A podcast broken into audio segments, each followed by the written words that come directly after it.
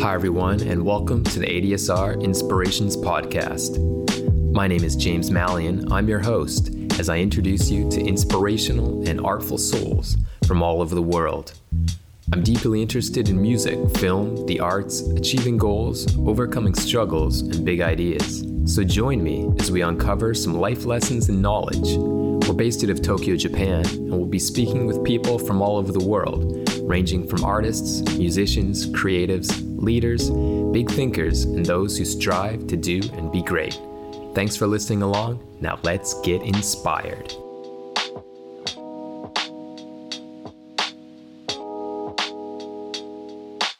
Hey, friends, it's your host, James, and welcome back or welcome to ADSR Inspirations. Our guest today, Ian Lynam, originally from upstate New York, is a 20 year plus resident of Tokyo and is a real pro in the world of design and specifically typography. As you'll see, he's a prolific writer and has been teaching at universities both in Japan and back in the States for a number of years now. He's also got a shop that he runs in West Tokyo and dabbles in music. He has done podcasts and interviews before and has a lot on the go. So I'm really happy he could make the time and we could finally make this interview work. Without further ado, let's get to it then. Here's my interview with Ian Lynam.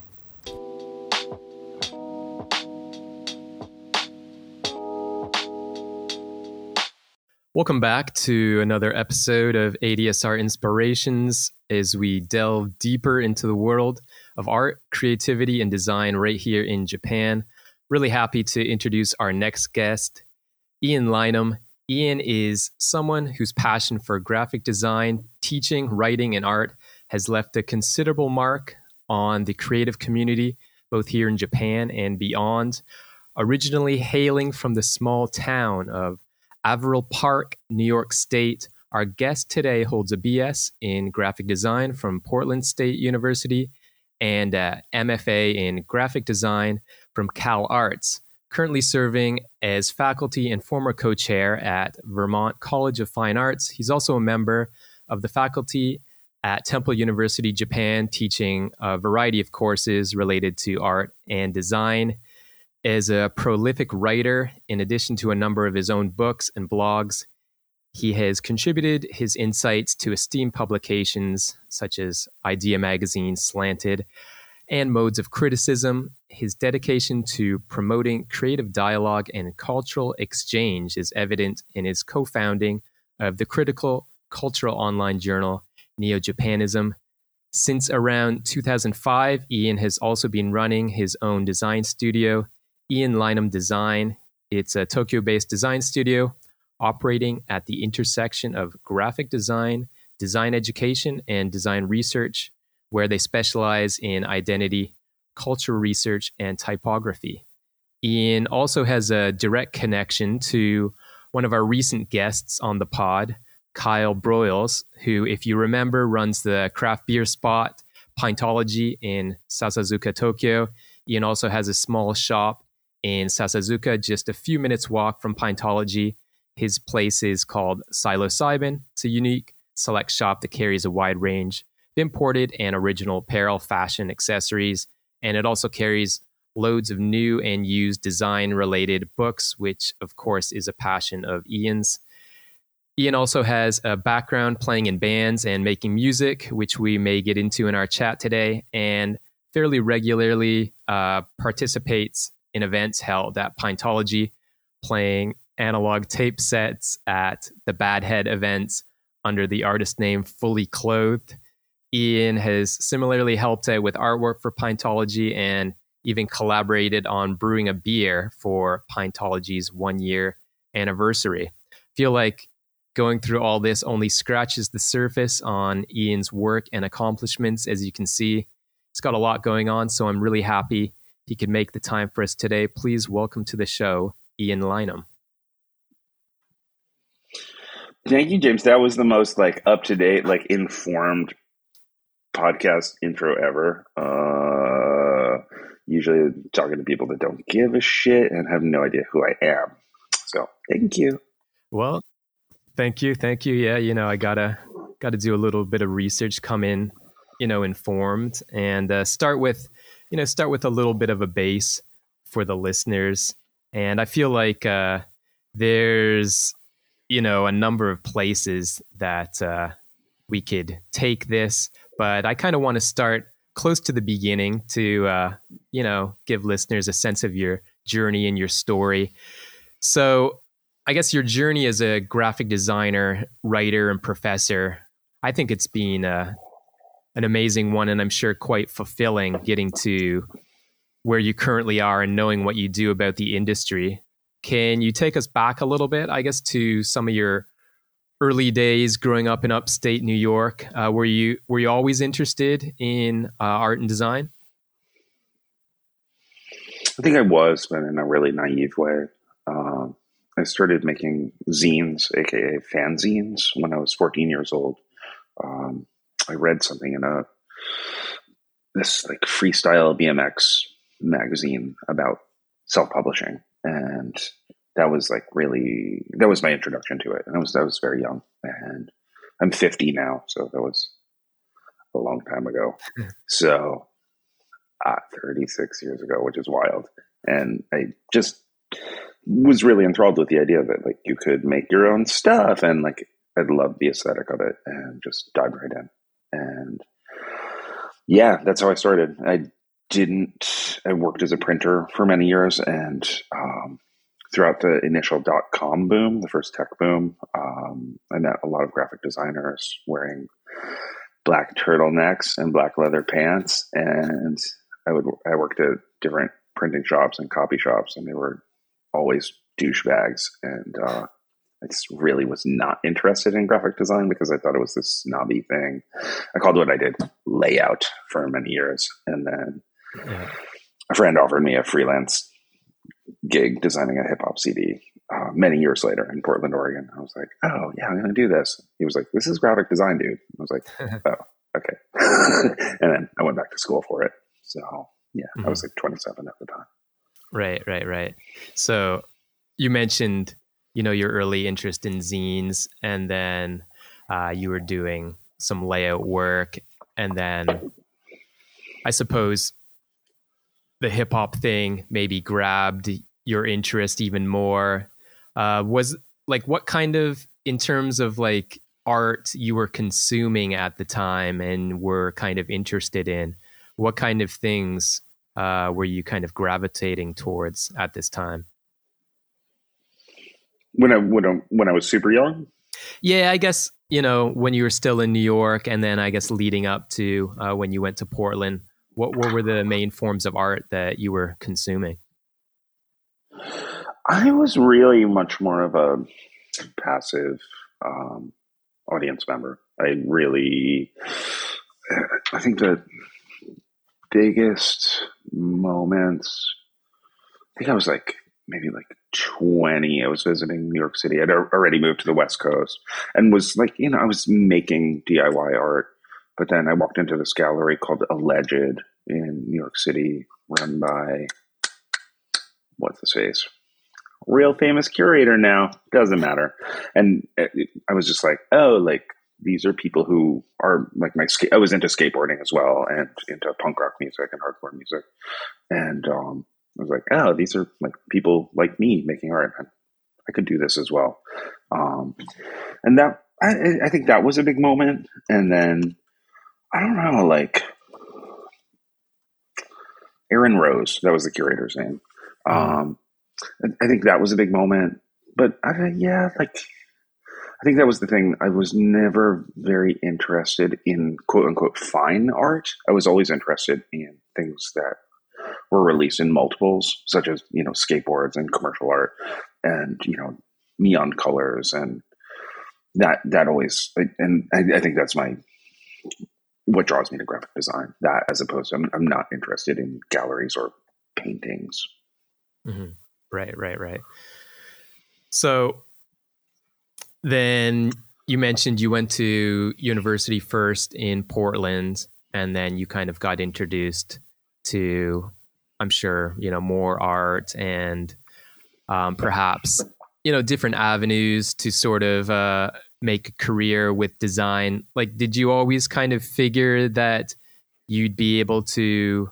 This is something that you'd be able to make a living at, or was it kind of uh, a little bit tough figuring out how you're going to make it? Uh, how are you going to make it work? You know, you were initially at Portland, and then um, I believe you went off to the West Coast after that. Um, in terms of like ideas about jobs and thinking about making a career with design and art, um, how was that process? It was incredibly daunting. So um, I initially went to school in New York State, right outside of New York City, and went to school for about a year and dropped out. And then I moved to the West Coast, and I was playing in hardcore bands and making zines and working as a printer and at uh, the photocopier photocopy chain Kinko's for about six years.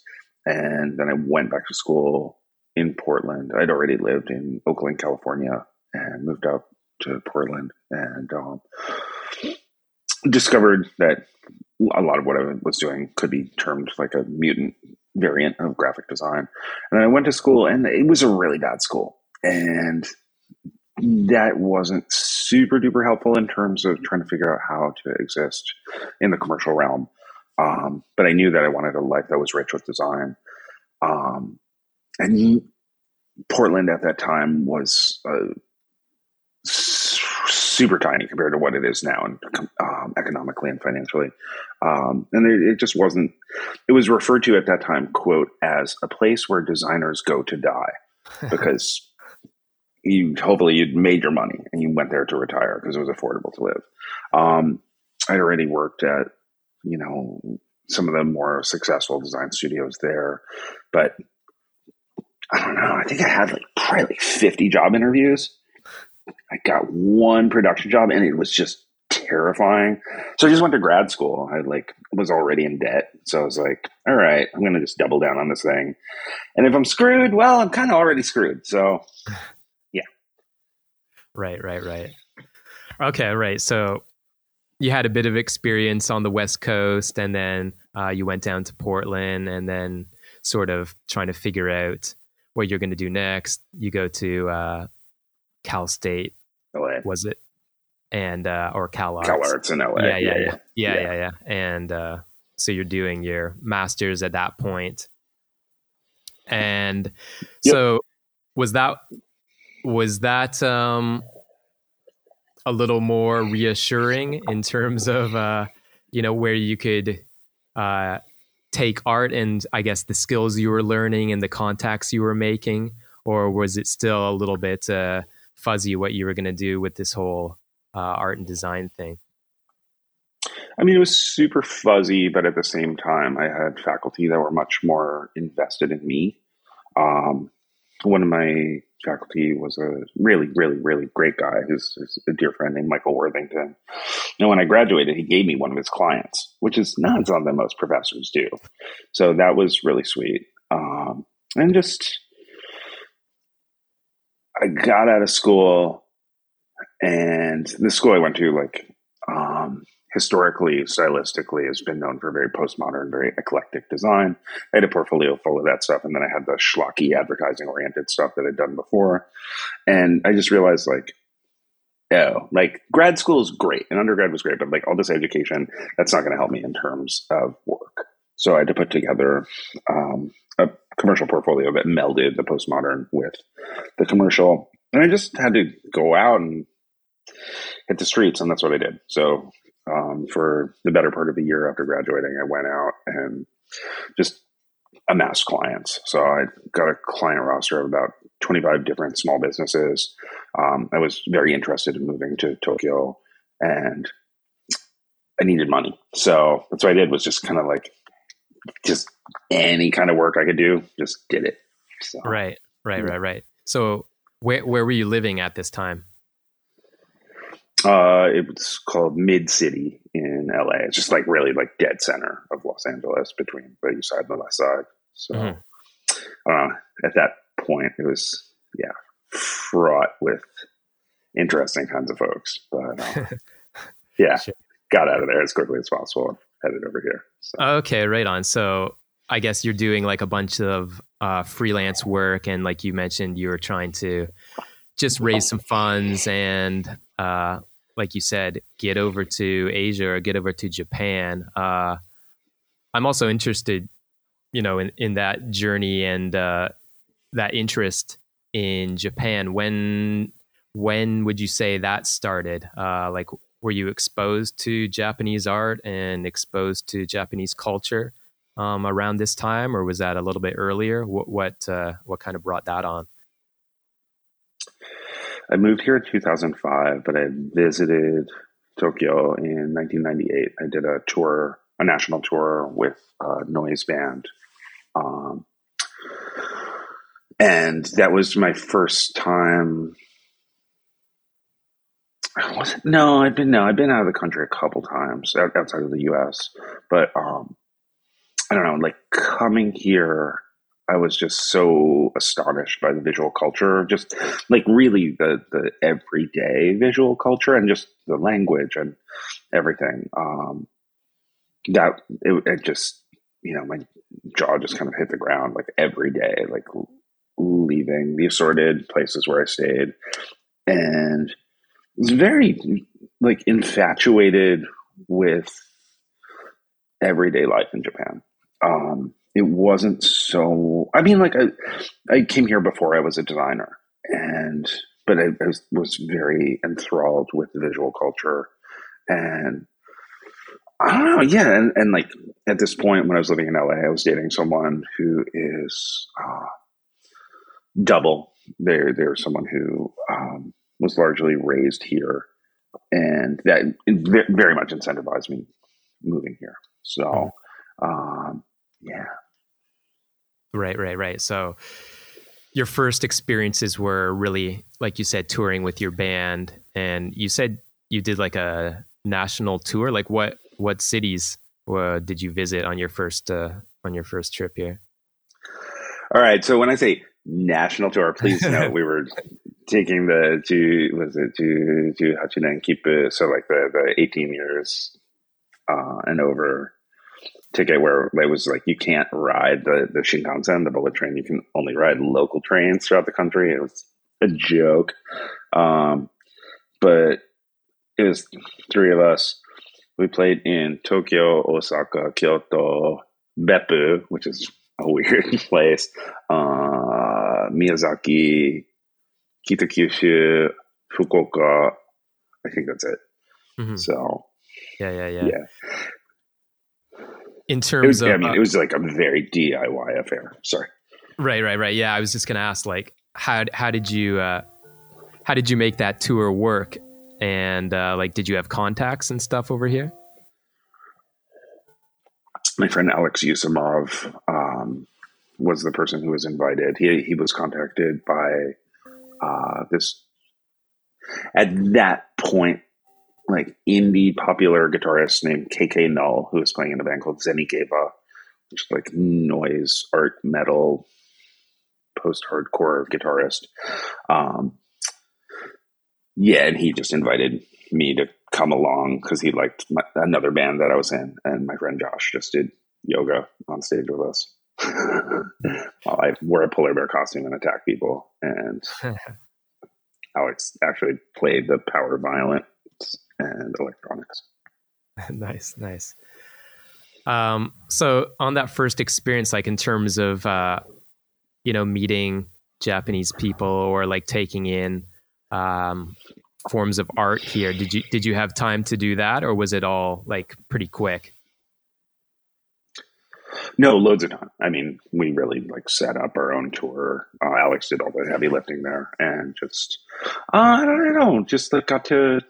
Particularly in Tokyo, we met a woman named uh, Miyoshi, who took us around and just kind of really introduced us to like noise and scum culture throughout Japan, and it turned into a lifelong friend.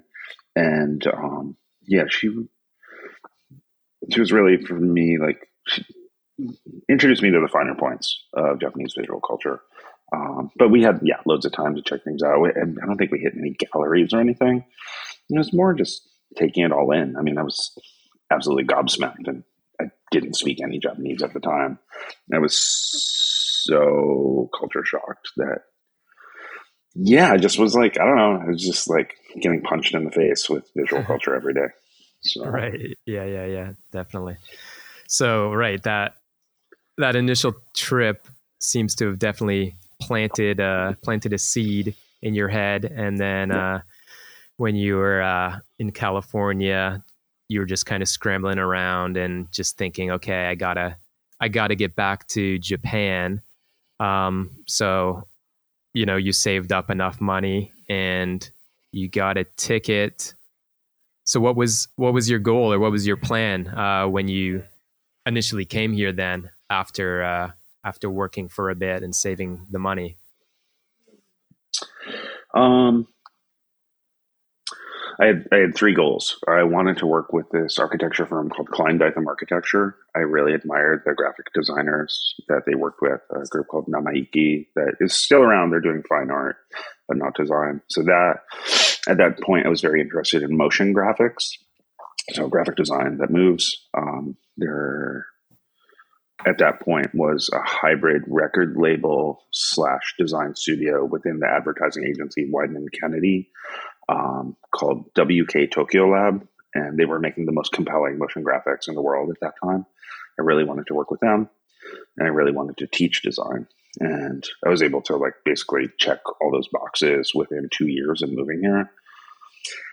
Advice for everybody: like set bigger life goals. Like once you check your boxes, yeah, I don't know. It makes the future far more interesting, but um, I don't know. Yeah, I was able to like accomplish my quote unquote life goals pretty early, which involved being here and moving here.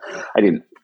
Uh, I don't come from money, so the notion of like moving to another country was just absolutely anathema to me. I did not think that would ever happen. Um, I thought I would just be a working slob for the rest of my life, which I am. But yeah, now I'm a fancy professor, which is something I never thought would happen either. right. But um, you did mention that was on one of your goals to be uh, to be teaching art or design, right? Yeah. So very much so. I'm I'm curious then, like, what was the what was the process of getting into that role like initially? Um, I think it was, you know, when I went back to school. All right. So, okay, I should preface this. Like, I went to school, I dropped out, and then I was constantly going to community colleges in the United States and like taking classes here and there. So, I, because I was just interested in culture, but um, couldn't, I didn't know how to, how or what I would professionalize in until I found graphic design. Um, and I just find colleges and universities and institutions of quote unquote higher learning to be incredibly uh, inspirational because they're so uncomfortable usually. They're usually just like shitty spaces to be in. And i like a lot of discomfort in my life. And i don't know yeah. So like i think that was the thing and then like you, i would have these amazing conversations with amazing people and i don't know like like the most like formative experience that I had with a college professor was when I first went to school. Like my my professor was slowly, like not slow, rapidly balding in class, but like not typical male pattern baldness. It was like he was balding like sideways. And one day in class, I was like, "Man, what is up with your hair?" And he was like, "Oh, I'm an adjunct professor. I don't make a lot of money, so I can't afford health insurance. So what I do, I cut my hand very badly. It's been bandaged this whole time. The semester, I was like, oh yeah, yeah. And he was like, yeah, I've been taking tetracycline, um, basically what's used to um, sterilize fish tanks, um, using basically that to as instead of like traditional antibiotics. I mean, it's a traditional antibiotic, but instead of the thing that's designed for humans, I was just like, man, that's wild, and it's making your hair fall out. He was like, oh yeah, yeah, it's fine, but it's not going to kill me. I was like, all right. So like those kind of like weird conversations were always with professors, and I was like, I want to be that weird dude doing that like weird DIY medicine kind of thing. I don't know. Yeah. Right, right, right. So, uh, in terms of like making making that happen, uh, you mentioned, you know, you were in the country a few years. Uh, I guess initially, like, what kind of uh, what kind of visa were you on when you first came here? Oh, when I first came here, I was teaching English on mm-hmm. Saturdays to get my visa. Um, mm-hmm. My ex girlfriend's mom worked at this private English uh, language school, and she hooked me up with this ridiculous job, like teaching. I think it was two classes on Saturdays at Toshiba's training center. Um, to get a visa, which is insane, and like just in terms of like the l- least amount of labor possible. So I was mm-hmm. doing that and then doing my design studio because I didn't realize I could self sponsor at that time. Mm-hmm. So right, right, right. Okay, yeah. So you you're doing like your design stuff most of the time, doing that for visa. Um, how like how was it um, finding clients and getting work uh, with your design studio in the initial couple years when you were here?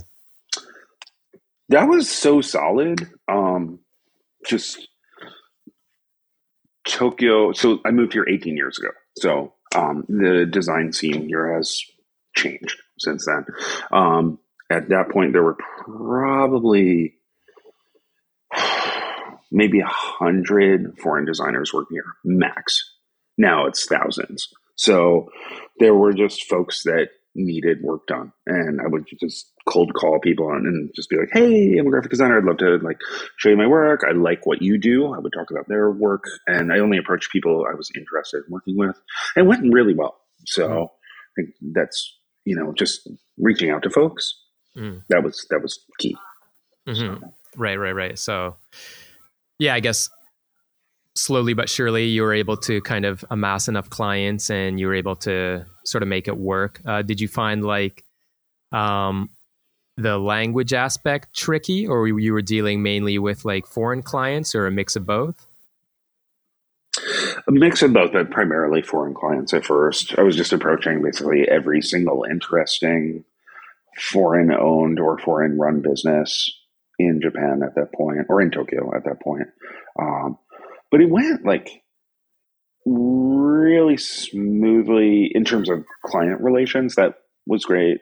Um, linguistically, whew, that was rough. Like I moved here, like I had taken theoretically taken one community college class of Japanese. I knew how to count to three and say yes and no, and that was it. I didn't understand anything. That was a many, year process until I got a lot better with, with Nihongo with Japanese. So right, right, right. Okay, right. So that's cool. Um, you're getting some clients, yeah, making the design studio work. Um, I guess like, did you feel like you could do that alone, or like, did you always still want to do teaching as well? Like, um, I know, like, you know, there's a bunch of people who would have been, you know, happy with just running a design studio and not necessarily doing all the writing, all the teaching, all the other collaborations and the things that you do. Um, what were what were your thoughts on you know doing all those extra things instead of just focusing on uh, getting more clients or building up the design studio?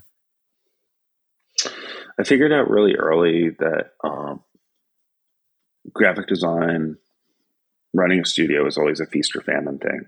Um, you, I, I, got out of grad school with a staggering amount of debt as well. Um, I realized that you need multiple income streams, or you don't need it. You can just run a design studio, but you're going to set yourself back debt wise about 15 years. So, and it just, you know, I just had a lot of drive and um, I was really, really not interested in teaching English. I did that for a year on Saturdays just to get the visa.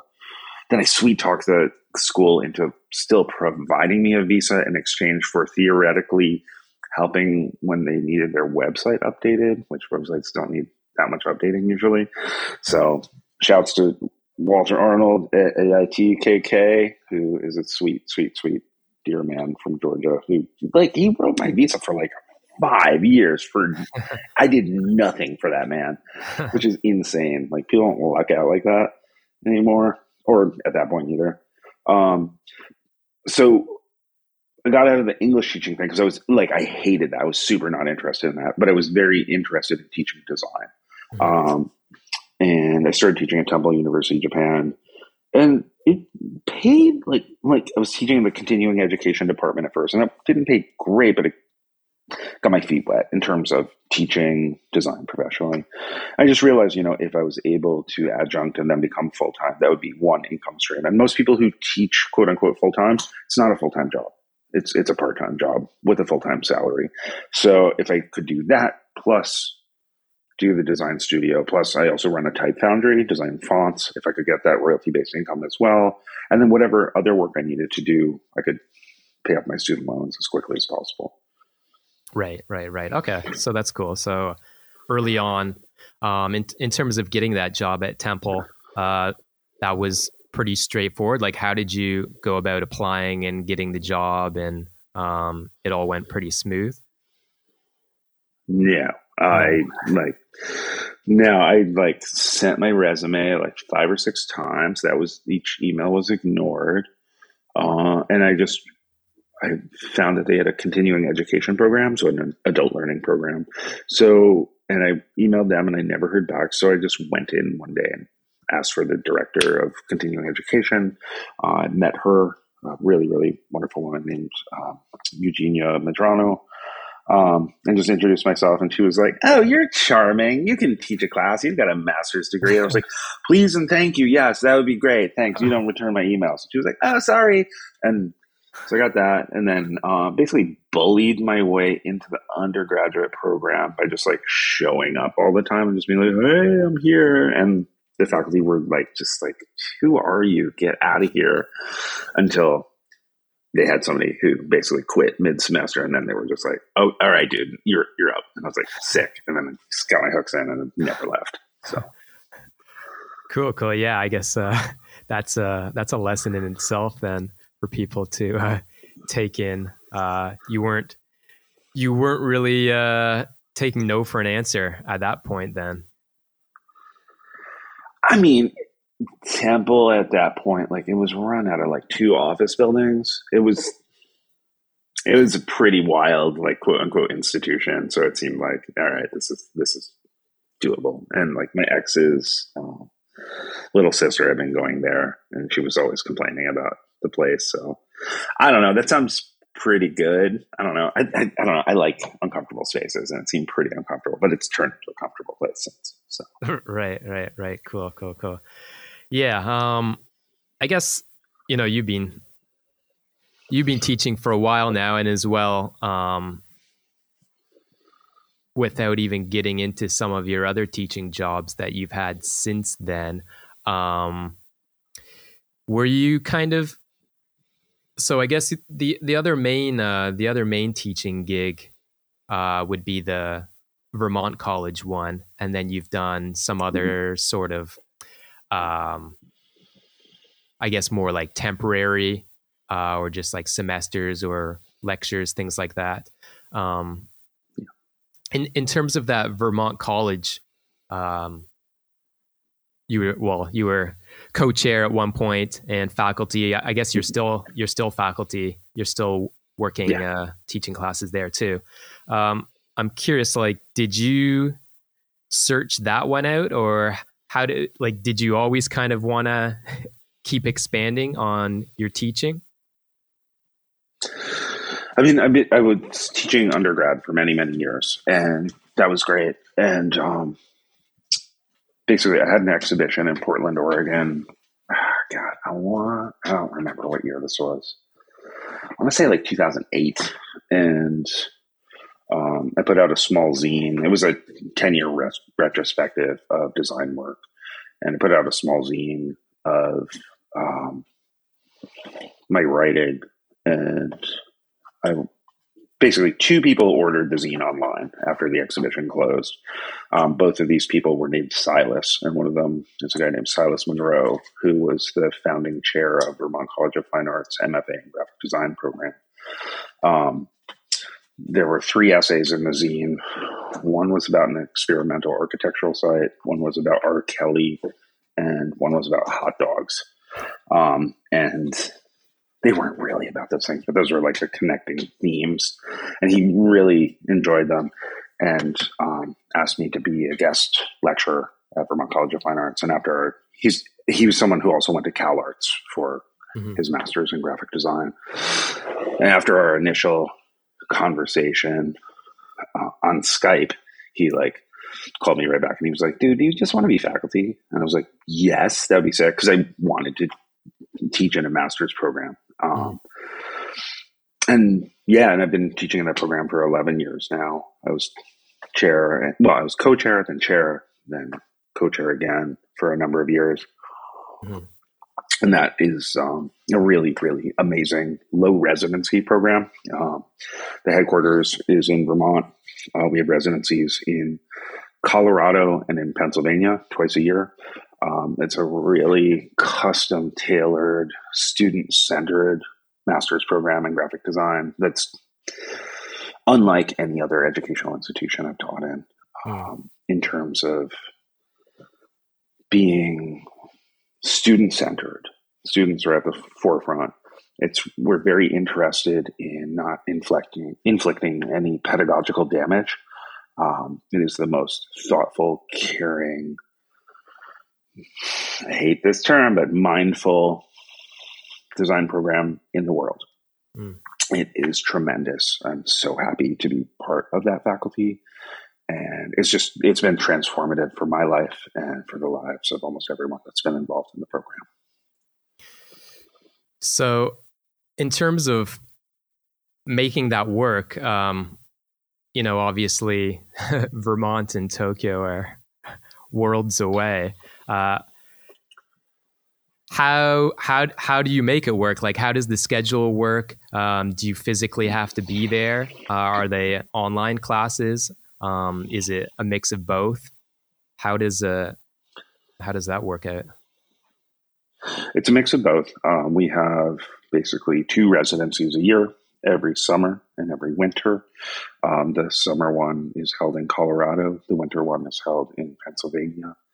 Um, basically, nobody lives in these sites. Everybody flies in, and we do all the traditional grad school stuff for a week. So exhibitions, anti-exhibitions, looking at process work, uh, lectures, critiques, workshops, etc.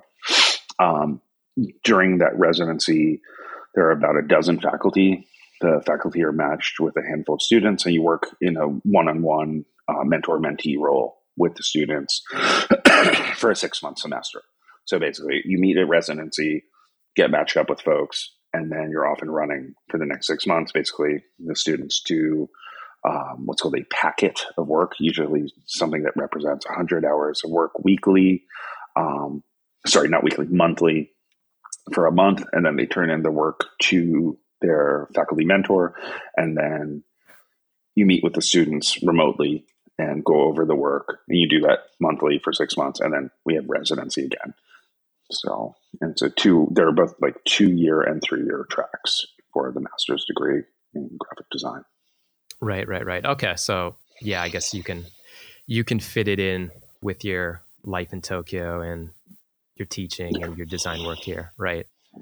I'm, yeah. I'm kind of curious, like, for example, um, I don't, I don't necessarily want to use this word, but like, if uh, you were offered let's say like a more prestigious or like something that you really connected with like you mentioned uh you know the Vermont College of Arts.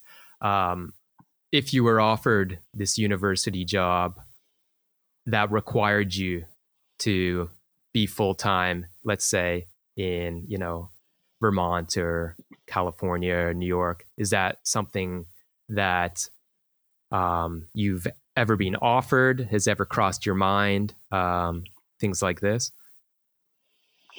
Yeah, I was offered a job in California, and I was offered another job in Seoul, in North Korea, in Korea.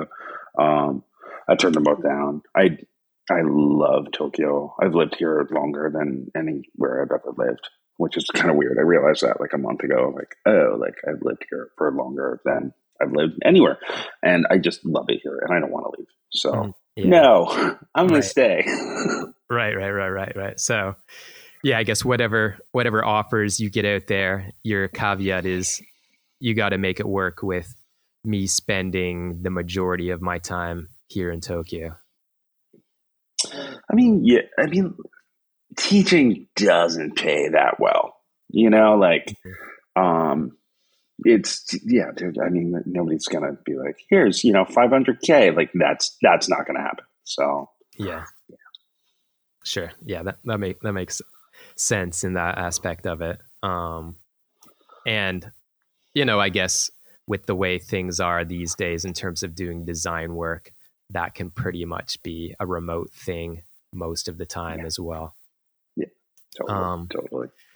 I'm curious, just sticking with the teaching thing for a few more minutes. Like, you know, you've really connected with it, and you mentioned, you know, how much you kind of like and admire what's going on, uh, you know, at the Vermont College of Fine Arts.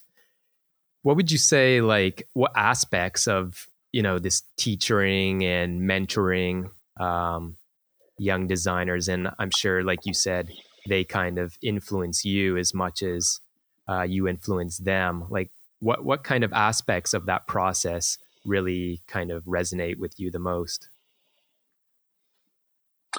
I mean, I think the biggest thing is just like being, I mentioned the uncomfortable spaces. Um, just, you know, I, teaching is a great job because you're just paid to talk to people. You don't even have to mentor. I don't view what I do, I view everything as uh, being in solidarity with people, not in terms of trying to help people or quote unquote educate people even a lot of the time. We'll talk about stuff and yeah like i, I teach um, graphic design history japanese graphic design history. Um, in that way i'll give people like a tour of history but i wouldn't say i'm like quote unquote educating people. Um, i don't know you know i just i don't see it as this like highfalutin thing um, just to like hang out with folks and to get paid for it. That's a pretty rad gig. So I mean, I just like that's the main thing for me. Is just like, um, I am a pretty, I don't know, uh, what's the term? Uh, I am both an introvert and an extrovert and those things really um, come out in the classroom in terms of like I really like bring my whole self to teaching, and um, I don't know. I, a, I don't know. I think like I don't know. It's just it's just really great, and I really love it. And mm. I forgot the question. well, I think you. I think we got I think we got to an answer regardless of the original. Okay, right on. Sorry. Um, so like, I guess you know, you just mentioned you've been in Japan now longer than anywhere else, but you've obviously spent a good deal of time, you know, growing up closer to the East Coast, and then you know, coming coming again full circle, going back to Vermont, I guess fairly close to where you grew up, and then uh, you yeah. you mentioned you spent uh, a bunch of time on the West Coast uh, as well in America. Um, how would you say, like, are you kind of able to like judge how these different places and environments have sort of, uh, you know, influenced some of your sensibilities, your design approach, your outlook, I suppose, on art or life? Yeah, definitely. I mean, like, um,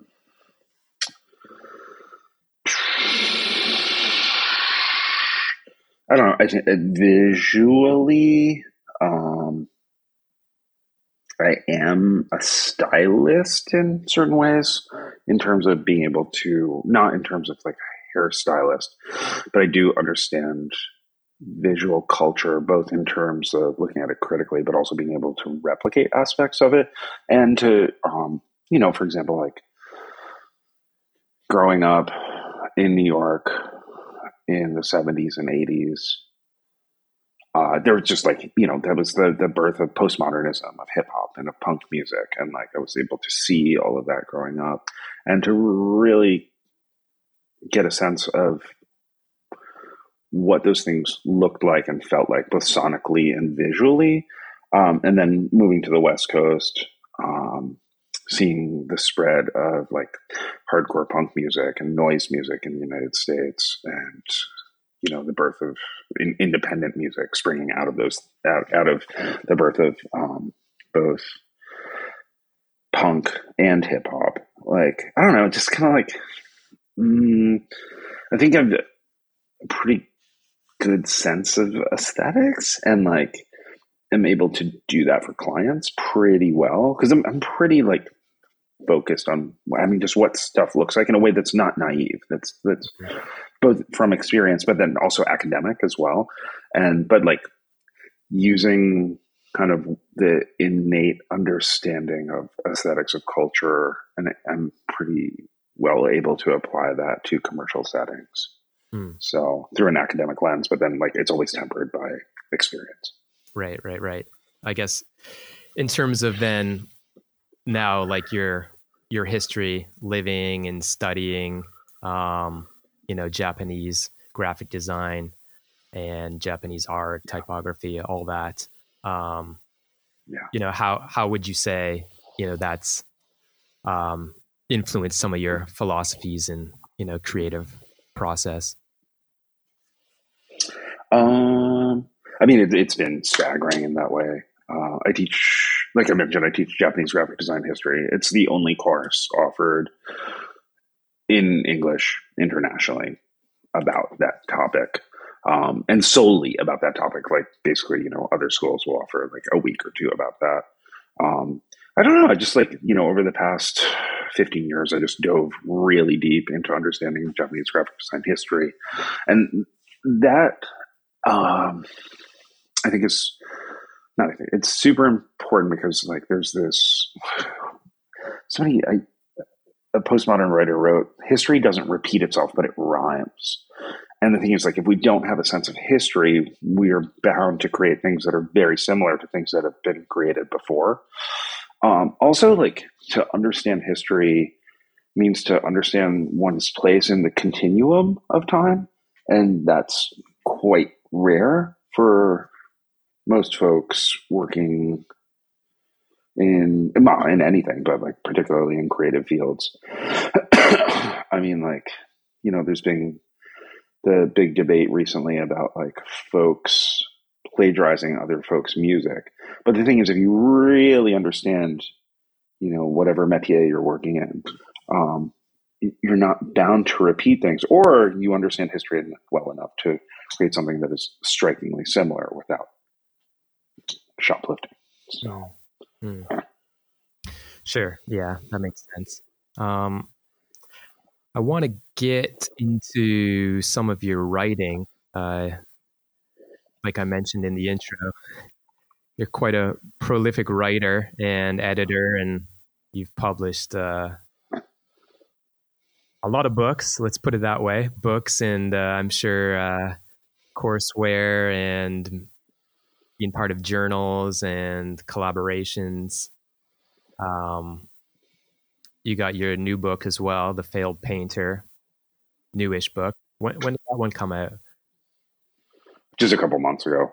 So right, right, right. Um, I guess could you share like some insights um, from I guess number one, like on your newest book, and then in general, like when do you get like the inspiration or like how do you um when when it's time like to create a book is this something like you've been thinking about for a while or is it usually based on like collaboration with someone else or is it something you think that you'd use for a course or maybe like a combination of all those things um yeah i'm just kind of curious in because like i said you're uh, you've released countless books and publications. What what's your uh, process like? And I'm sure over the years it may have gotten a little bit easier for you. But uh, what's your process like? Um, I guess like I've been writing since I started making zines. So when I was 14, and um, yeah, I put out a lot of books over the years. Um, no bestsellers, just, just like I just published. Not yet. Um, yeah, it's that's not gonna happen. It's too like my writing is too weird, but that's all right. Um, I don't know. It's just part of who I am. I write because there are thoughts inside of my head that I want to share with other people, and if I don't put them, if I don't give them form, I will go crazy. So there's that, or I'll be very frustrated more than quote unquote going crazy. Um, and I think it's something that's just become part of my daily life. Um, I write a lot on my phone, just basically just just getting stuff into a text file and then basically you get enough stuff in a text file and it turns into something. And for many many years it was in zine format which is short usually. And then um, over the past decade i just started going longer form. Um, and just kind of instead of like impulsively just like blurting stuff out and then publishing it myself um, just i've been become very interested in working with publishers especially over the past three years three to five years.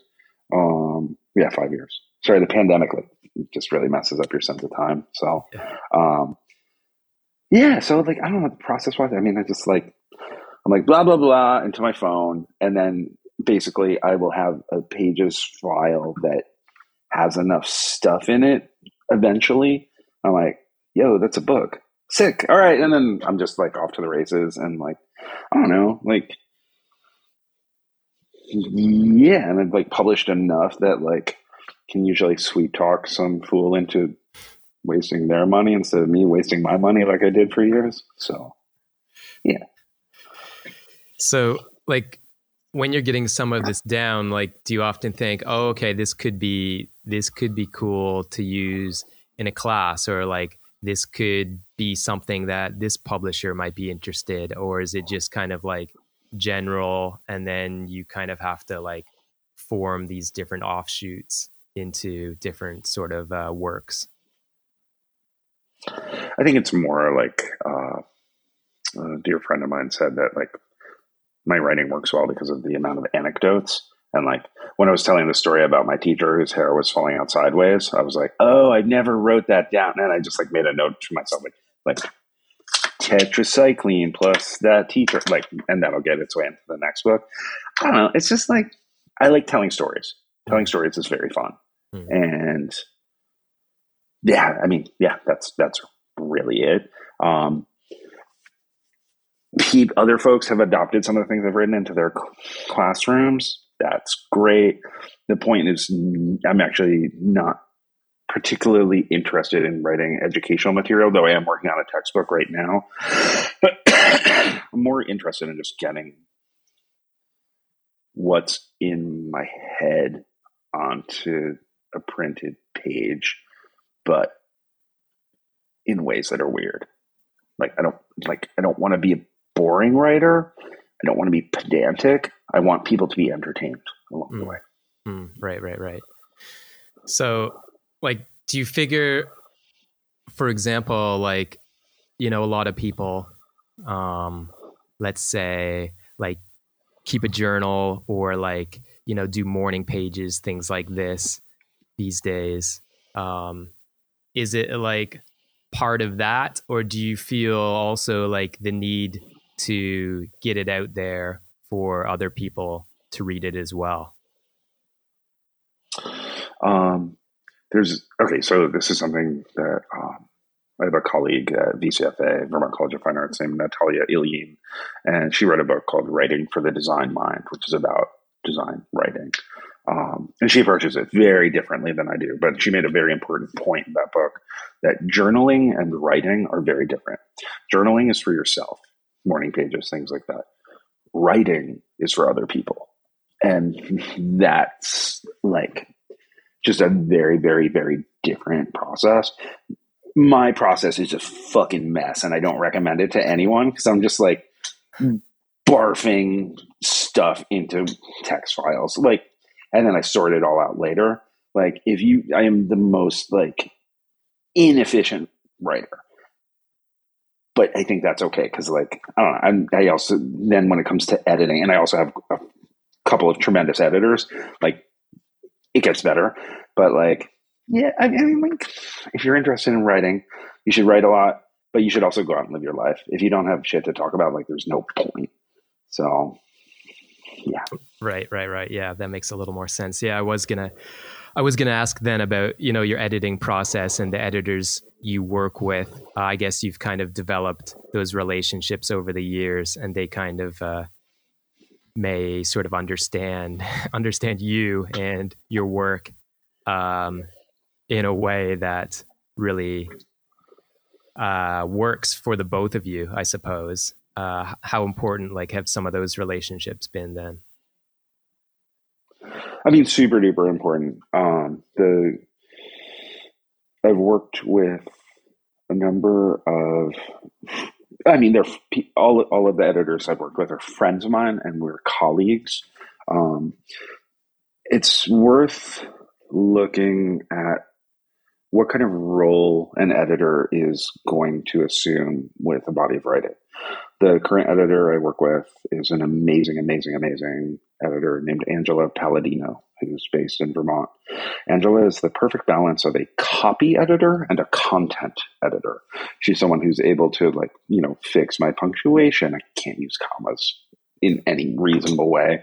Um, but she is someone who's who will also just be like, hey, like take this chunk, move it to the top. This is what you actually mean, and then move this chunk to the end. Like that's the kind of person. If you can find that person, and they are unicorns, that that's that's that's what you want to work with. So, and just someone who has, you know, she and I are dear friends. Um, she is a graduate of VCFA and someone who just like is an amazing editor and an amazing designer and artist and musician who like we have enough of a sense of mutual respect where she'll just be like, dude, just like kill this part. You sound like an idiot. I'm like, all right, thanks. You know, and like you need somebody that really has a has skin in the game and who yeah, has the has the labia to like do it right.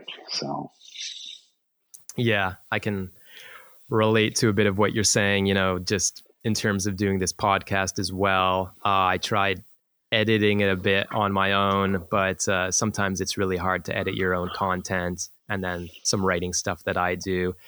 Um, I think often having that other person, and like you mentioned, uh, if you can have a good relationship and they understand you well uh, works even better in terms of yeah totally yeah getting your content to a place that you might not be able to get it on your own right yeah completely completely um yeah you just mentioned that uh collaboration um i'm curious like you know, relating back to some of your design and typogra- typography work as well. Like, how how do you feel? Um, like some of that, the teaching, the writing, your design. Like, do you feel like everything is kind of like intersecting? Um, do you have like moments when you get really inspired to do design work, or do you?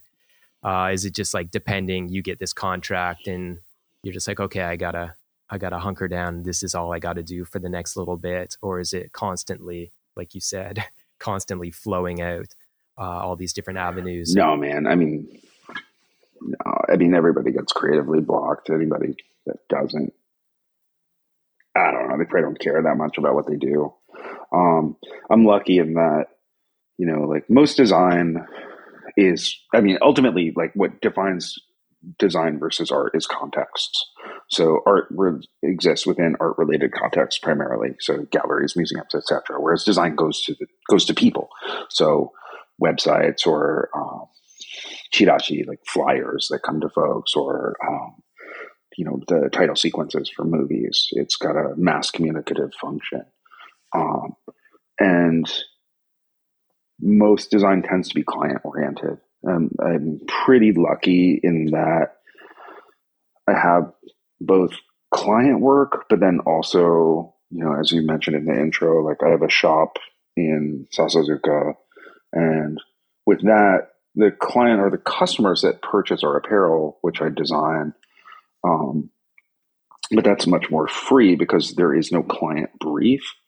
It's just like, what will I make today that I want to make and people might buy, but I'm we make runs of like 20 t-shirts.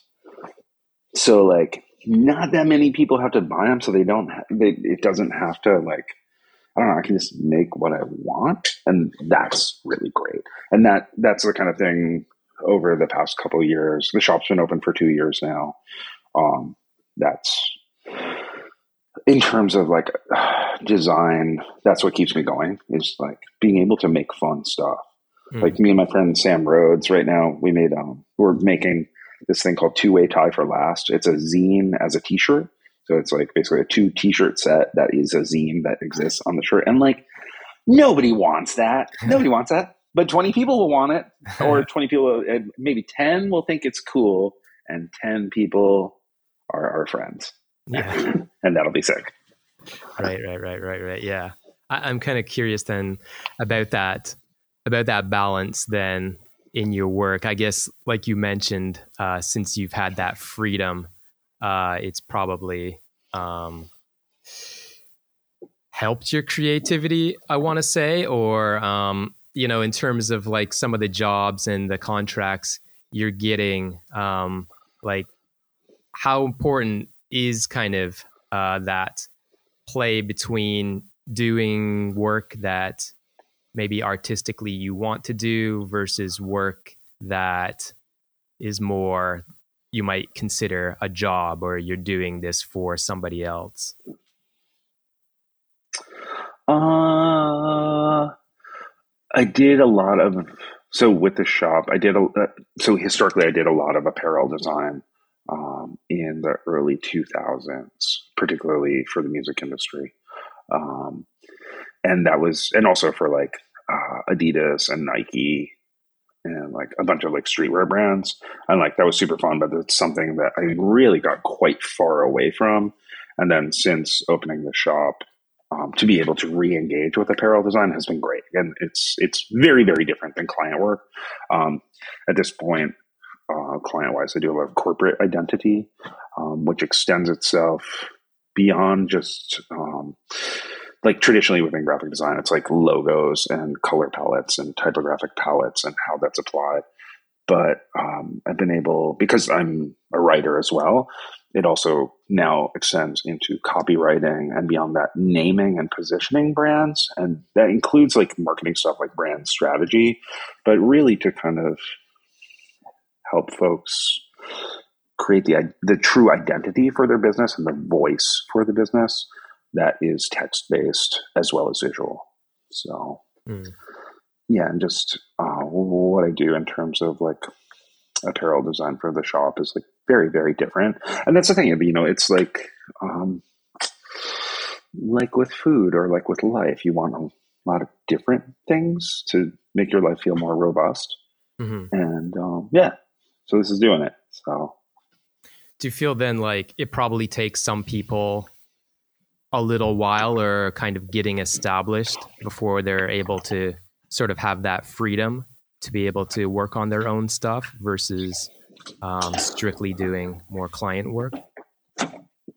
Uh, I think you know a lot of you know in the contemporary moment, a lot of folks um, well, in terms of design stuff, we're seeing an increased um, atomization of creative work, and also like basically everybody's going to be freelance for the most part. So like you have to figure out ways to differentiate yourself, and if you're not doing your own work, not very marketable these days, I would say, or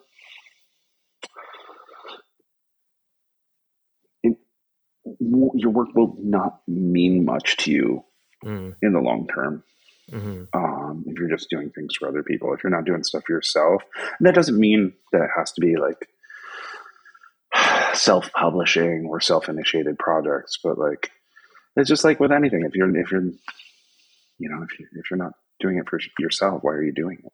Mm, yeah, I guess on that same uh, on that same point, like, do you feel like there's more of a need for people to be doing more, I guess, like self marketing or putting themselves out there with like social media and exposing, you know, everyone Instagram or Twitter or you know whatever, um, showing off, you know, what they've done then. I think that's just people's instinct right now. I don't, you know, I'm not sure that it's helpful strategically. Um, I've been using social media less and less over the last year, and it has zero impact on my practice. Um, people, it's just, it's like snacks, you know, like maybe it's somehow self helpful to like let folks know you're alive, but if you're not directly going and engaging with potential clients in ways that are meaningful, and social media for the most part is not meaningful. It is meaningful in terms of really disruptive and unhealthy um, patterns of behavior for humans. Um, I don't know. I sound like a cranky old man, but I don't know. You know, like I, it, if if you are interested in social media being the métier that you work within, that'll be helpful. Mm. If um, I'm not, I'm not interested in that personally, so I don't see that as being helpful. I'm I'm interested in graphic design. I do post about the graphic design things that I do, but I don't think I've ever gotten work from social media posts. Mm. Yeah. I don't know if that answers your question. Yeah. Well, I, I guess just like in terms of people who maybe, you know, starting out or, you know, freshly graduating, like feeling like, oh, okay, I, ha- I have to kind of do more self marketing or I have to, this is something that like I have to do. Um, like you mentioned, yeah. maybe, maybe not. I mean, it, it's all like I mean, it depends on like who you know and or who your audience is, particularly with social media. Um, it's you know if you're just talking to folks that you just graduated with, that's not super helpful. Um, yeah. My advice that I would say to folks that are trying to make their way in whatever creative industry is to figure out where the people with money are. Um, when I first moved to Tokyo, um, I figured out that people who have money in Tokyo, they play golf. I am not interested in golfing. I do not want to do that. So I did not join a country club here. Um, people with money are also interested in single malt whiskey, and people are also very interested in fine wine. I enjoy drinking. So I joined the um, Japanese Single Malt Whiskey Society. I'm not a big whiskey fan, but that's like a high price point, relatively um, beverage. Um, same thing with wine, and I joined a couple wine clubs, and I went to the assorted meetups of these different associations, and I brought business cards and I introduced myself, and I mm-hmm. gave out business cards that were printed really nicely that showed that yes, I was a graphic designer. So figuring out, you know, where people that have money are or that are doing things that are of interest to you that is more helpful than just like blasting 1080 by 1080 pixel squares into the ether. Yeah yeah that definitely makes a lot of sense. And like you said those personal connections and real connections with uh, people face to face i think go a lot further than you know thousands oh, yeah. thousands yeah. of views or comments from random people yeah exactly so yeah you, you mentioned like some of those some of those early things and those early collabs and your collabs with your editors i, I kind of want to touch on maybe like a few a few collaborations like over your career that you feel like have really like stood out for you or have really uh, influenced you then over you know 20 years or so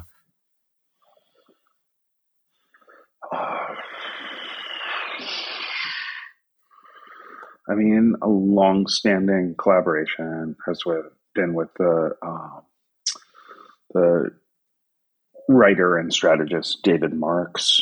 Um, he we we did a blog together for many years called uh, Néojaponisme, which was about um, just Japanese popular culture. Um, we did that blog for many many years. Now that's a print journal. We've released one issue of that. We have a couple other publications in the works. It's like a weird like Showa cookbook that we are working on presently. That'll be pretty fun. That's a super important collaboration. Um, another really important collaborator is a, one of my best friends. His name's Mike Scaringe.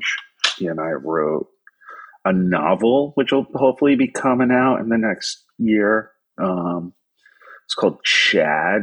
It's about a guy who kills death and becomes the Grim Reaper. Solid. That would be pretty sick. Uh, yeah. Oh, it's ridiculous. so there's that. I don't know. And then like I I just I'm a super social person. I just view like all of my friendships as collaborations. Mm.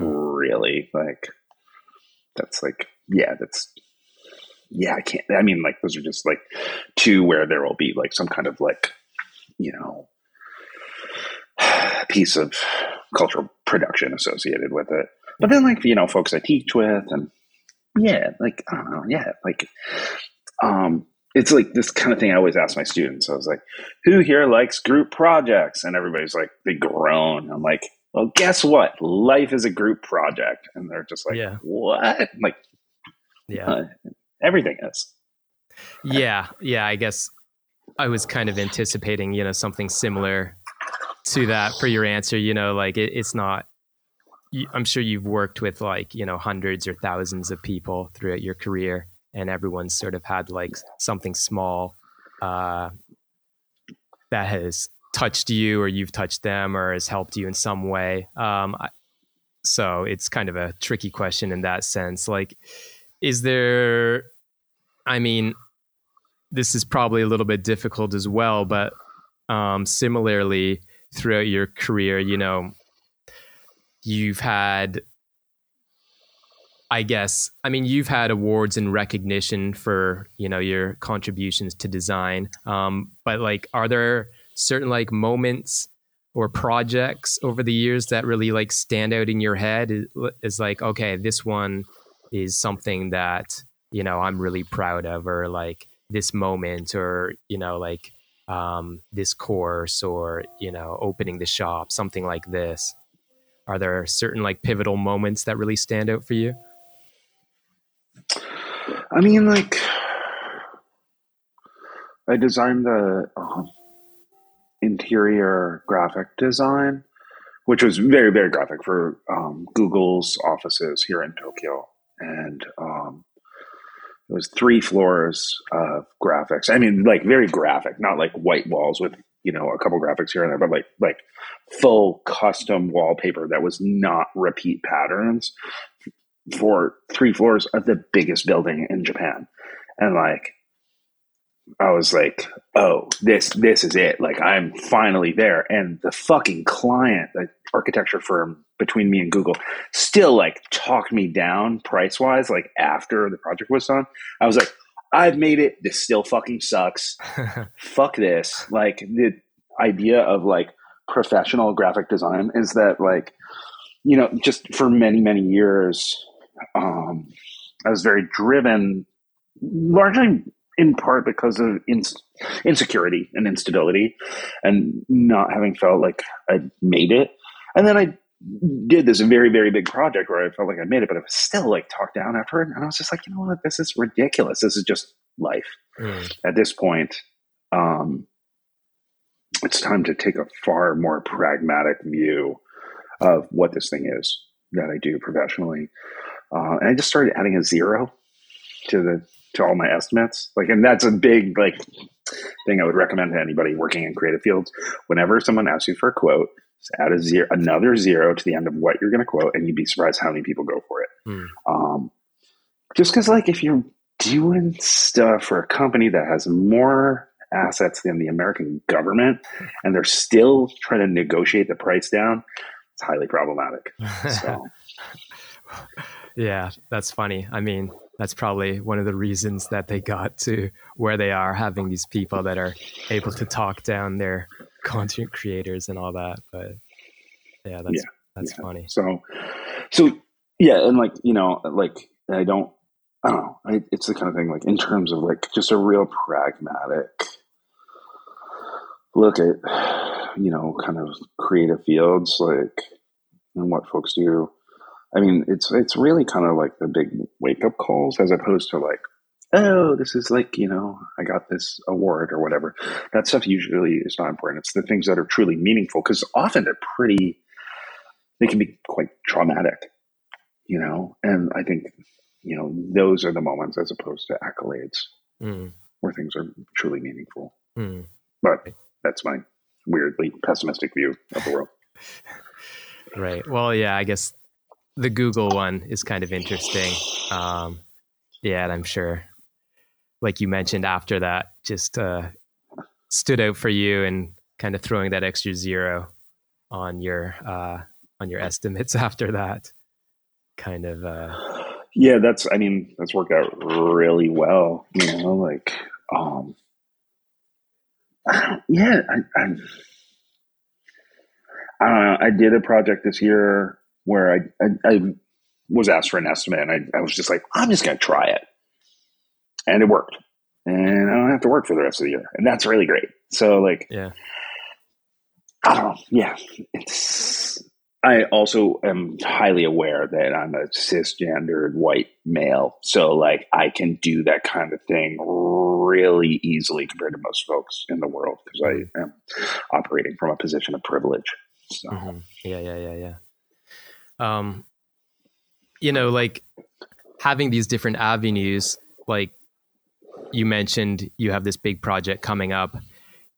You still like, do you still always kind of feel this need to keep your keep your other sort of uh, avenues, like your teaching, uh, your writing, running the shop, or is it kind of like, uh, is it tricky at times to like think, well, you know, I could get this project and another project um, you know is teaching really you know that important or is running the shop that important? Like do you do you ever conflict with ideas like that or do you kind of need these other um, creative avenues to kind of balance things out? Uh, i think like it kind of filled my life up with so much stuff that um, i'm able to detect when potential clients are going to be potentially bad clients pretty quickly. So I'm really selective about who I work with. Mm-hmm. Um, teaching projects, well, different classes at different universities. Um, I teach less. Um, I am employed full time at one uni- university and part time at another university. I used to do a lot of teaching at other universities as well, but like unless it's really meaningful, I don't do that as much. I guess I'm just more selective mm-hmm. about things, mm-hmm. and uh, yeah, just like for example, graphic design work because I have other streams of income. It's like I take projects that are I, I only take on projects that are very lucrative and or very interesting. Mm-hmm and yeah, I don't have to do the workaday stuff anymore, which is really great. So, mm-hmm. right, yeah, I think uh, I think, like you said, having that ability or um, able to say no to certain opportunities is an important skill as well as you kind of develop and get more uh, get approached by more people about certain things, right? Yeah. And it's also like, I mean, what are you going to learn from? I don't think I'm going to learn from, you know, busting my ass to make 20 websites a year as opposed to making five. Yeah. Like, there's that. And, like, I don't know. Yeah. Just like, what is your time worth? And yeah, I don't know, like yeah, you just I, I value my free time. Mm. It's I am a workaholic, but um, I also I really, really, really value my downtime, and I don't want to fill up my life with work anymore, which is something I historically have done. Mm. Um, I'm learning to be healthier with my boundaries between um, work and not work. Mm. Right, right, right. Yeah, I guess like you mentioned, um, it's a process, and I'm sure it's taken you some time to get to this stage.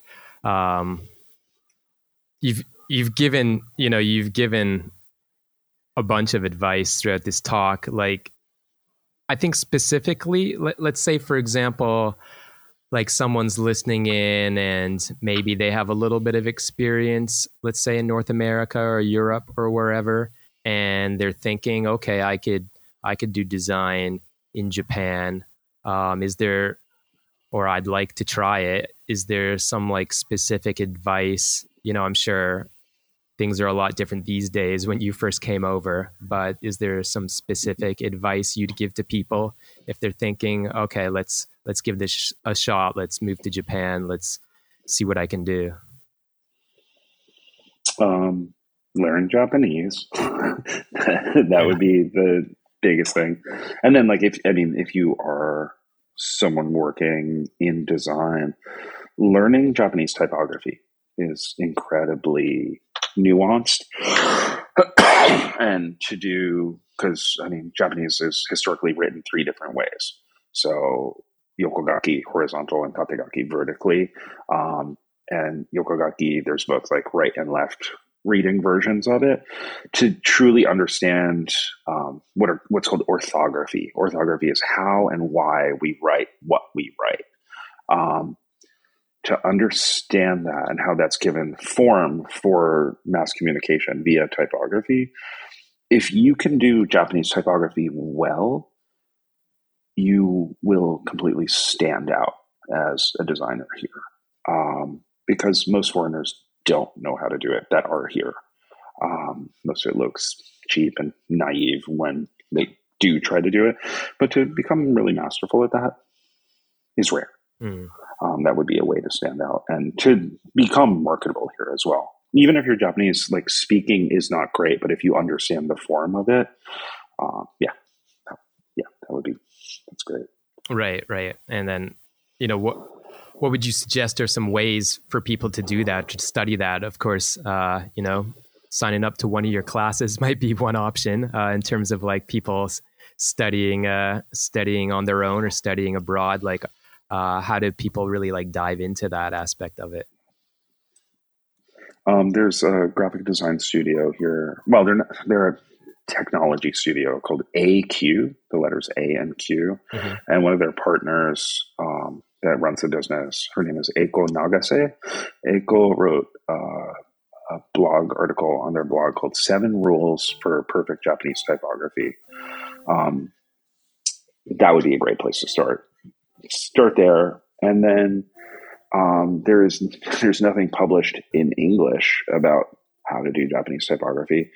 I would start there. That's one of the very few resources, and then just like pick up some books about Japanese typography and start to read those books. Um, I would recommend, um, in order to build up one's Japanese design vocabulary, there's a book called uh, Obun Shotai, which means uh, Western characters or Western typographic characters by Akira Kobayashi, um, which is a book about how to do Western typography but written in Japanese. And it sounds counterintuitive, but that's a great way to learn the terms about typography that are written in Japanese in the context that people that designer Western designers would understand because it's talking about Western typography. You learn those terms and then you can apply them and search appropriately for uh, books about Japanese typography from there. Mm. Right. Cool. Cool. Yeah, I think. Um, yeah, it's a great a great spot or a great uh, you know for people listening in. Yeah, a good jumping off point for people to kind of uh, dive into if they uh, right on. Uh, so I guess for yourself, you know, you mentioned you got this big project coming up. You've got your shop, you're teaching. Uh, vast amounts of writing, a novel.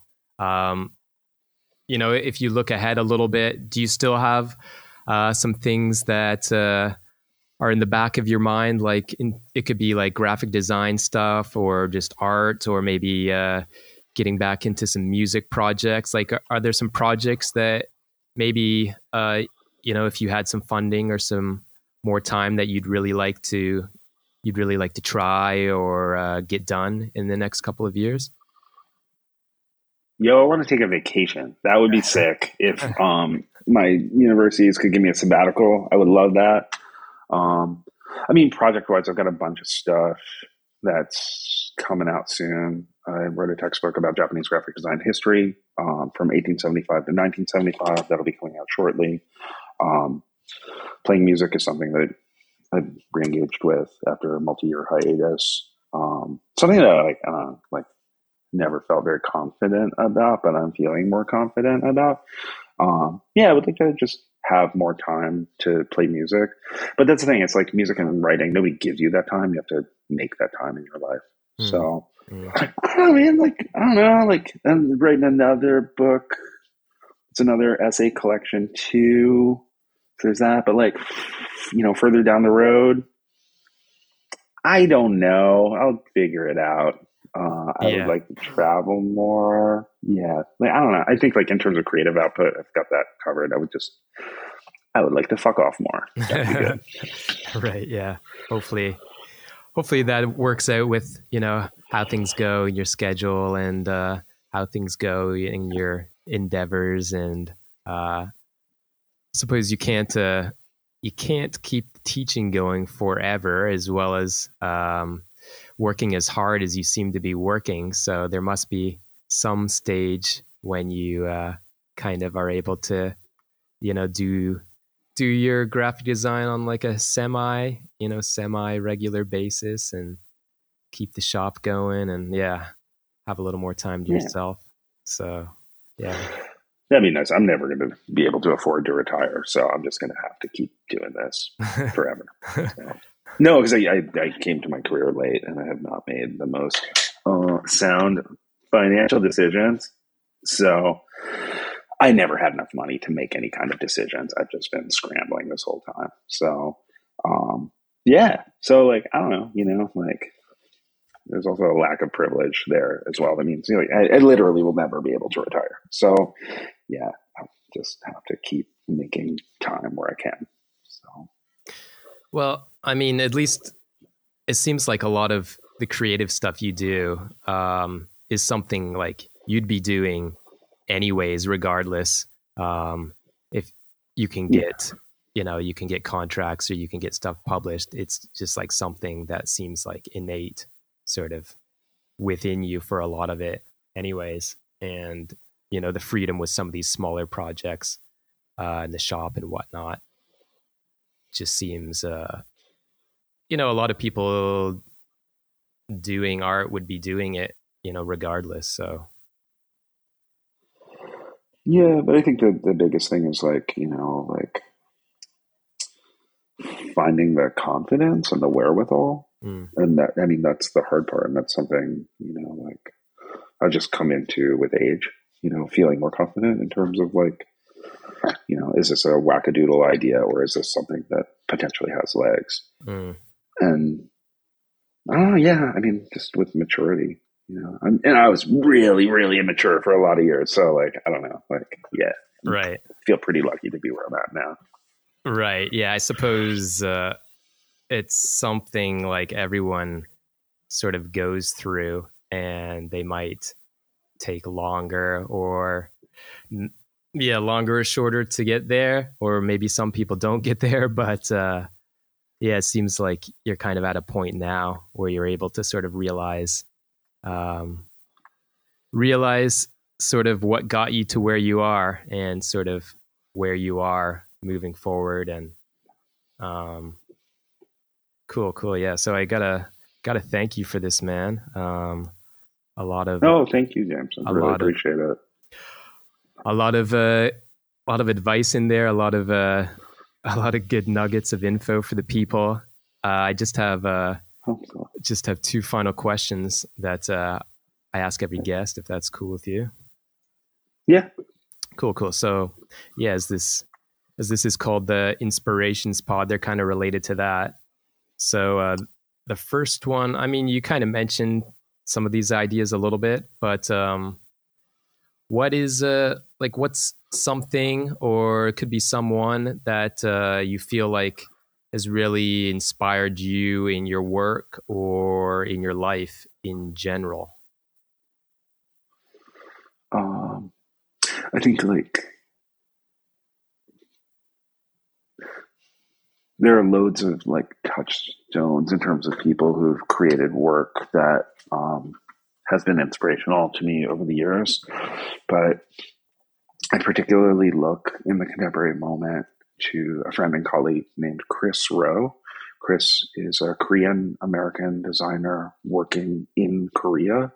Um, Chris is an amazing writer, designer, and artist, and an amazing human being, and someone who is so prolific in terms of what they do, um, and consistently so, and such uh, kind and thoughtful and critical individual, yet makes things with both with abandon, but with a very critical eye at the same time, and that uh, he's someone I really, really look up to, mm. and I, I, find to be very inspiring.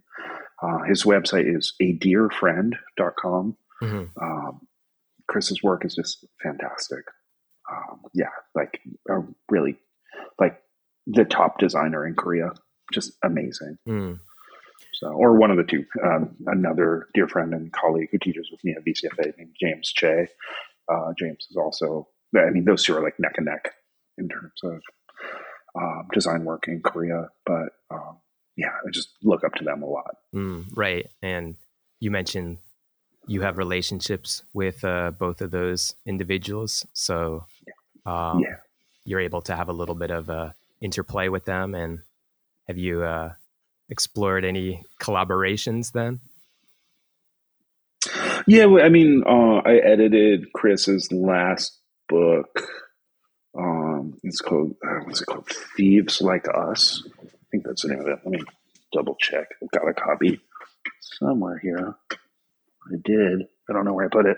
Um, yeah, we've we've worked on a bunch of stuff together, and then uh, James Chae and I have I've contributed writing to his. Um, he's got a zine called Pudding about um, design and music. So yeah, and we we teach together. Yeah, I mean, like both those dudes, we're very tight friends. So like we yeah. just do a lot of stuff together, and they're people that I trust. I, I literally trust with my life. Mm-hmm. they're the best. So right, cool, cool. Yeah, we'll definitely get the links up on both those dudes for the people to check out. I'll I'll check them out right after the, our chat here. Um, right on. Cool. Yeah. So I guess last one for you then. Uh, the flip side of it. So uh, what what does it mean then for you? Um, you know, someone, I guess, has attended one of your classes, or you know, sees some of the work you've done, or um, you know, a client of yours um, you know, a customer at your shop? Like, what is it? What does it mean for you then to be uh, inspiration to other people? I don't try to be that. I'm nah, like I don't have the ego to try to be something to somebody.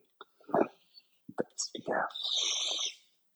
I I think like regardless um, you know, of your intent, perhaps, you know, someone could be, you know, definitely inspired by something that you've done or said. That's their problem. they, they should not look up to me. I'm an idiot. like for real. Like it's yeah, definitely don't. So okay, okay. So you you haven't that if if someone has been, you know, oh look at how much writing he's done. Um, or this course was awesome maybe this is something i want to do or you've you know inspired someone to create when they might not have otherwise uh, does that has that ever been something that you've thought about, or not really? Then, I mean, uh, I'm not. I just I work in the fields that I work with because I want all the people in my life that are not assholes to have as much agency as possible in their lives. Um, and you know, like when we back toward the beginning of this chat, like um, that is what it is to be in solidarity with people, um, to help each other out in terms of agency and autonomy in our lives, and like that's that's and it, it comes back to like yeah, I don't know, it's like got introduced to ideas around anarchism really young, and um, I am not an anarchist, but there are certain ideals there, and the idea of folks just having as much power as possible over their own lives that that's important. Mm. That's what's important to me. Mm. Yeah. yeah, yeah, that makes sense. Yeah, and I think, um, it could be like, from my perspective, like in Japan in particular, something I've noticed. Um, there is this kind of more defined relationship where it's like you know like the senpai and the kohai and it's like okay i'm teaching you this you know we're not equal uh, or i guess it's more of like an asian idea originally um but you know kind of what i'm hearing for you is like you know you're both on the same sort of standing with you know even you know these students who are coming to your classes, you know, like 20 years younger than you, um, looking to learn from you. But um, the whole thing is just kind of an interplay between the two of you. And there's not any kind of like hierarchy in your mind, at least. Well, there's there's inevitably hierarchy in every relationship, but the thing is to um, to try, my personal thing is to try to diminish that as much as possible, not to make myself feel better, but because that's what most teachers historically have done. Like, you know, the, the, idea of like, you know, destabilizing the classroom and we'll put all the desks in a circle and we'll all be equal. That doesn't work because the thing is, teachers are paid to be there to teach. You are there to impart something. However, you can do it in a way that is friendly and to do so in the least damaging way possible is really important. Um, yeah, and the whole thing is like, you know, like the teacher is there to teach, but at the same time, you know, you can do so in a way that is uh, friendly and kind, mm. and um, at the same time, like there's so much to learn. Especially, you know, I'm getting older. Like I just I turned 50 this year, and like the the I feel the generation gap palpably, especially post pandemic.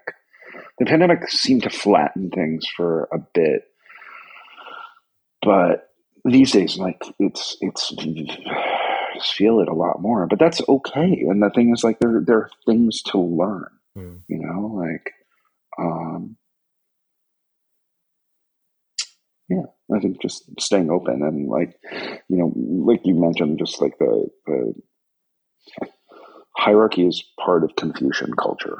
And though Japan's uh, hierarchy is still like super, super, super, super important here.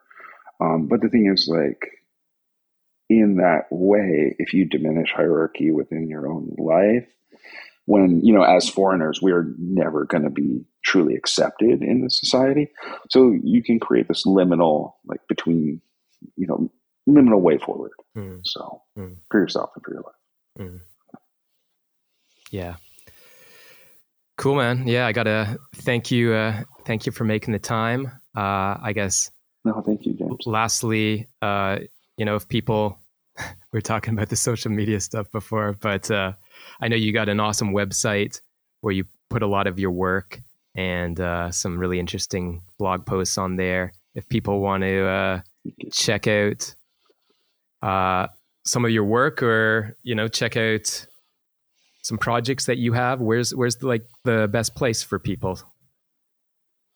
So it's just ianlynam.com. So I A N L Y N A M.com. Mm-hmm. That's kind of the central clearinghouse. And then yeah, yeah. There, there's that. Sure, sure, sure. Yeah, and then I know you do have a few social media channels? Um, use those every so often, or do you, if people want to like send you a mail or a message, just uh, email is the best thing, or email or like I'm on Instagram, Yep. um, Twitter or X as Yeah. they call it these Yeah. days. Yeah. I do not use that. like, good luck. I, I don't know. I, I guess I have two accounts, which I don't remember ever making two accounts.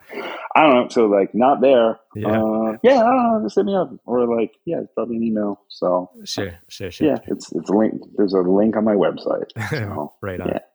All right, man. Yeah. Enjoy the rest Cool. of your day. Thank you, and yeah, thanks for the chat. You too, man. Uh, that was Ian Lynam, and this is James Mallion with ADSR Inspirations. Until next time, thanks for listening. All right, there it is. That was another fun one. As you can see, Ian has a lot to share with students and the general population, really, if you're interested in his thoughts on design or a variety of topics including often just life in general, make sure to visit his website or grab one of his many, many publications. That's all for this time at ADSR Inspirations. As always, for myself, James, Leona doing the art and socials, Sean on the post production. Of course, a major thanks to our audience for listening. Drop us a line on Instagram, Facebook, or X. Everything is at ADSR Pod. Thank you for your time. Thank you for listening. As always, stay inspired.